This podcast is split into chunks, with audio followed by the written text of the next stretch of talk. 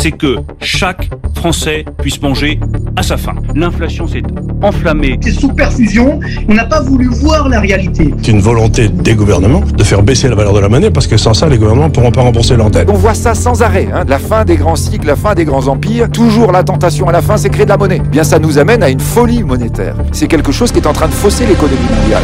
It will come. It will come. In due course. Ça y est, nous y voilà au crépuscule de ce long cycle économique. Les crises et leurs boucs émissaires se succèdent, mais le voile qui se lève nous révèle un monde fragile et désorienté. Impassible, Bitcoin poursuit sa fulgurante ascension, reprend son souffle, repart de plus belle, imposant jour après jour le langage d'une ère nouvelle. Je m'appelle Jacques-Édouard, bienvenue sur BTC Touchpoint. Chaque semaine, au travers de lectures et de conversations, je vous mets le pied à l'étrier, je partage avec vous les savoirs fondamentaux pour comprendre Bitcoin. Salut, voici le tout premier épisode de ce nouveau podcast, un nouvel exercice pour moi. Je me lance à l'eau vraiment.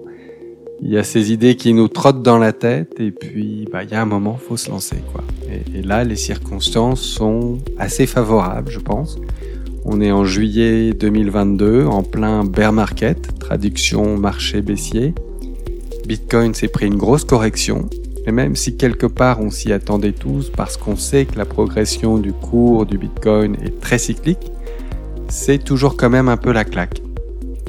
Et donc, là, Bitcoin se repose un peu, reprend son souffle.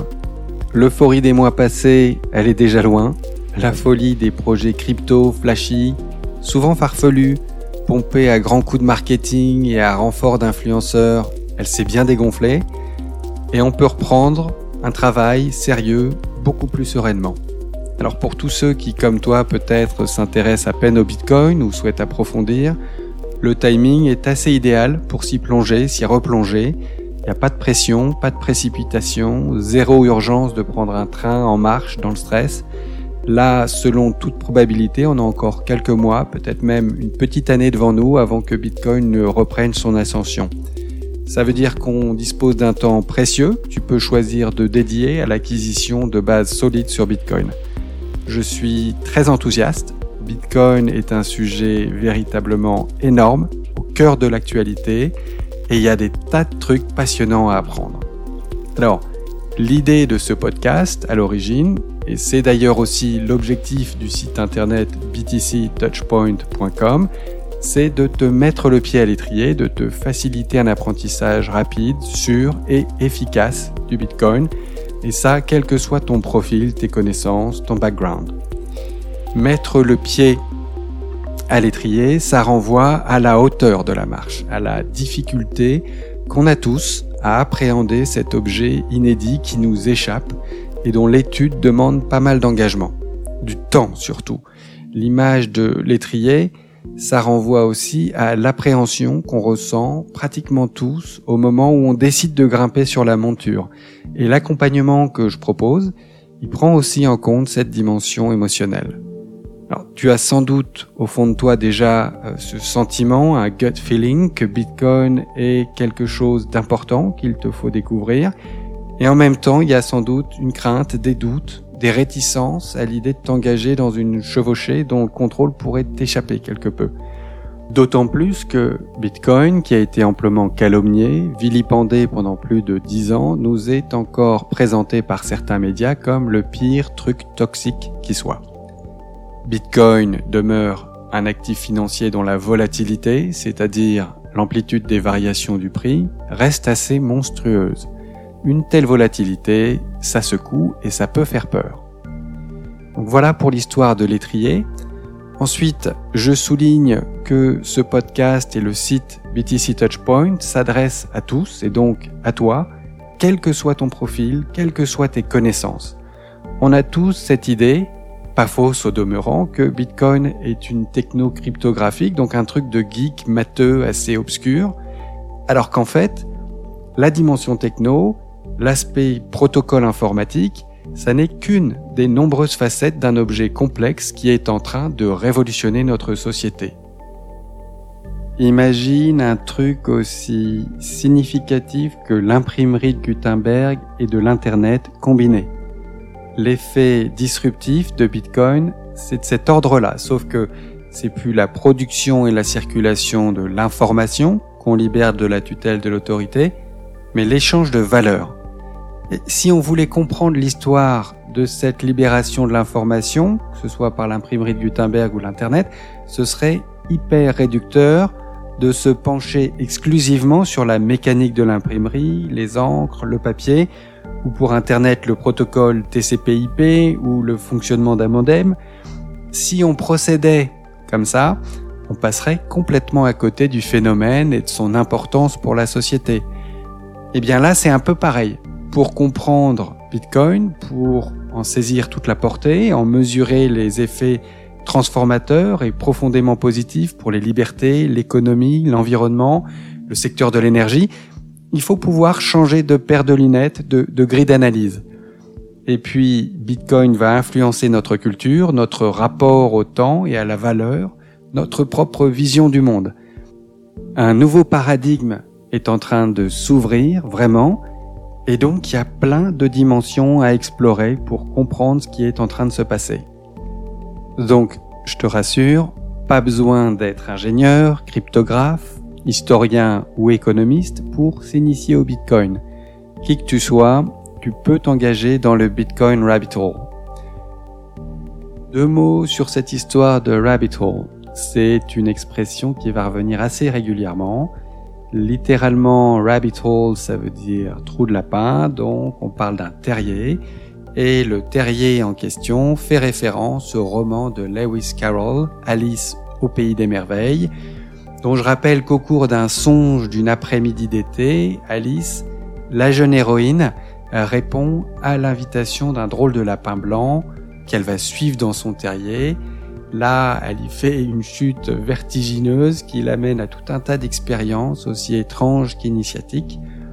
Métaphoriquement, lorsqu'on tombe dans ce rabbit hole, on s'engage dans un processus de remise en cause de notre perception de la réalité.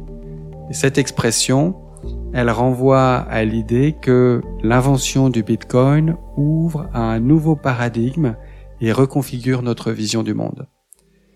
L'expérience de la chute dans le Bitcoin Rabbit Hole, c'est surprenant, c'est parfois assez vertigineux, c'est vrai, mais c'est dans l'ensemble une surprise plutôt joyeuse on va acquérir des connaissances très stimulantes qui secouent un petit peu, et puis on va rencontrer une communauté assez unique. L'autre métaphore utilisée par la communauté Bitcoin pour transmettre cette expérience, c'est The Orange Pill, la pilule, le comprimé orange, en référence au film Matrix, où Neo, le héros de la saga, choisit de sortir d'un monde d'illusions fabriquées par le système en avalant le dit comprimé. Avec ce podcast et le site BTC Touchpoint, il y a cette promesse que tu vas apprendre beaucoup de choses super enrichissantes, sans doute très utiles bien au-delà de ton intérêt pour Bitcoin. Attends-toi aussi à rencontrer des gens bien. Alors oui, des gens bien, c'est très subjectif, on est d'accord. Mais tu vois, dans mon expérience, les Bitcoiners constituent une communauté assez unique des gens très variés et le plus souvent des personnes vraiment éthiques, humbles et attentionnées, des gens pour lesquels la famille a du sens, des gens qui se préoccupent beaucoup des questions sociales et des défis environnementaux, des gens qui agissent dans le bon sens, et c'est finalement assez rare de nos jours. Alors je sais ce que tu te dis, là c'est pas exactement l'image des bitcoiners que nous renvoient les médias grand public, mais c'est un fait. Très largement, les bitcoiners sont des gens bien. Et là je fais une distinction majeure entre bitcoiners et promoteurs de projets crypto en tout genre, qui poursuivent des objectifs assez différents. Alors on pourra revenir là-dessus plus tard, j'en parle d'ailleurs un peu sur le site qui se consacre exclusivement au Bitcoin. Concernant l'acquisition des connaissances, la période 2017-2022 a vu une explosion de contenus de haute qualité publiés sur Internet. Il y a vraiment beaucoup, beaucoup de choses, un peu plus chaque jour et ça devient assez difficile à suivre. J'ai passé quelques milliers d'heures à consulter une bonne partie de ce contenu et je me suis dit que ça pourrait rendre service que d'épargner aux nouveaux venus l'effort assez fastidieux de trier toutes ces connaissances, d'en discerner la valeur. Alors voilà le service que je veux rendre, c'est de te proposer une sélection des meilleurs contenus, de te donner des conseils pour t'accompagner dans cet apprentissage complexe. L'autre idée, c'est de te permettre de personnaliser ton parcours d'apprentissage. Le site btctouchpoint.com te permet de suivre un chemin de découverte qui te ressemble. Il y a une sorte de tronc commun avec des notions de base, mais ensuite c'est un peu à toi de choisir les dimensions de Bitcoin que tu veux explorer, dans quel ordre et à quelle profondeur. On s'appuie largement sur tout ce qui existe, il ne s'agit pas de réinventer la roue, et pour chaque facette de Bitcoin que tu veux explorer, tu auras accès à des contenus écrits, audio, vidéo, des liens vers des formations de qualité même. Je pense notamment à celles proposées par Découvre Bitcoin et l'Institut Bitcoin. Et donc mon job, tel que je le conçois aujourd'hui, c'est de t'orienter dans cet apprentissage et d'en faire un processus aussi efficace que possible. Après que tu achètes ou non du Bitcoin, ça m'est complètement égal. Je ne prodigue aucun conseil financier, ça n'est ni ma compétence ni mon intention. Par contre, je suis là pour t'aider à acquérir des connaissances fiables sur Bitcoin afin que tu puisses, en temps voulu, prendre des décisions éclairées en la matière. On arrive à la fin de cet épisode d'introduction.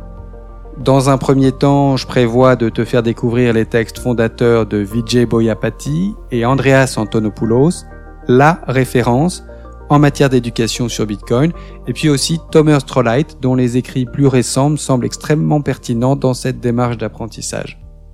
Voilà, il y a une chouette aventure à vivre. Si ça te dit, eh bien, on se met en chemin.